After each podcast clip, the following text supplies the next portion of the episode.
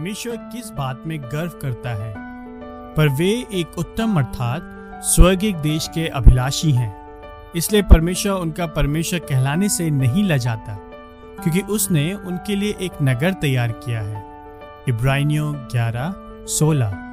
मेरी अत्यधिक इच्छा है कि परमेश्वर मेरे लिए भी वही कहे, जो उसने अब्राहम इजहाक और याकूब के लिए कहा। मैं तुम्हारा परमेश्वर कहलाने से नहीं लजाता हूँ। यह सुनने में थोड़ा दुस्साही तो अवश्य लगेगा, परंतु क्या इसका अर्थ यह नहीं है कि परमेश्वर मेरा परमेश्वर कहलाने में गर्व का अनुभव करता है? अच्छी बात है कि यह संभावना इब्रानियों 11:16 में कुछ कारणों से घिरी हुई है। एक इस कथन से पहले है और दूसरा इस कथन के बाद बाद वाले पर पहले ध्यान दें। परमेश्वर उनका परमेश्वर कहलाने से नहीं ले जाता। क्योंकि उसने उनके लिए एक नगर तैयार किया है। परमेश्वर उनका परमेश्वर कहलाने से क्यों नहीं ल जाता है? इसके लिए उसने जो पहला कारण दिया है, वह यह है कि उसने उनके लिए कुछ किया है। उसने उनके लिए एक नगर, स्वर्गीय नगर बनाया है, जिसका रचने तथा बनाने वाला परमेश्वर है।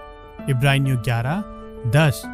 अतः पहला कारण कि वह उनका परमेश्वर कहलाने से क्यों नहीं ल जाता है क्योंकि उसने उनके लिए कार्य किया है। ऐसा नहीं है कि उन्होंने उसके लिए कार्य किया है। अब उस कारण पर ध्यान दीजिए जो उसने इस कथन से पहले दिया था, जो कि यह है, पर वे एक उत्तम अर्थात स्वर्गिक देश के अभिलाषी हैं।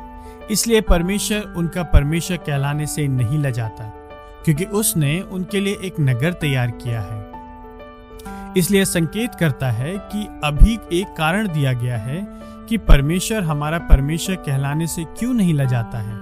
वह कारण है उनकी अभिलाषा। वे एक उत्तम देश, अर्थात ऐसे देश के अभिलाषी हैं जो इस पृथ्वी के देश से उत्तम है, अर्थात स्वर्गीय देश, जहाँ परमेश्वर है।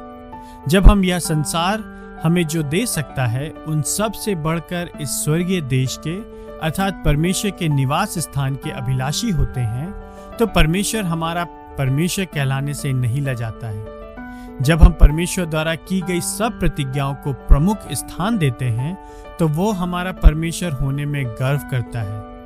यही शुभ संदेश है। अतः अपनी आँखें उस उत्तम देश की ओर, परमेश्वर के उस नगर की ओर लगाएँ, जिसे उसने हमारे लिए बनाया है, और संपूर्ण हृदय से उसके लिए अभिलाषा रखें। तब परमेश्वर आपका परमेश्वर कहलाने से नहीं लजाएगा।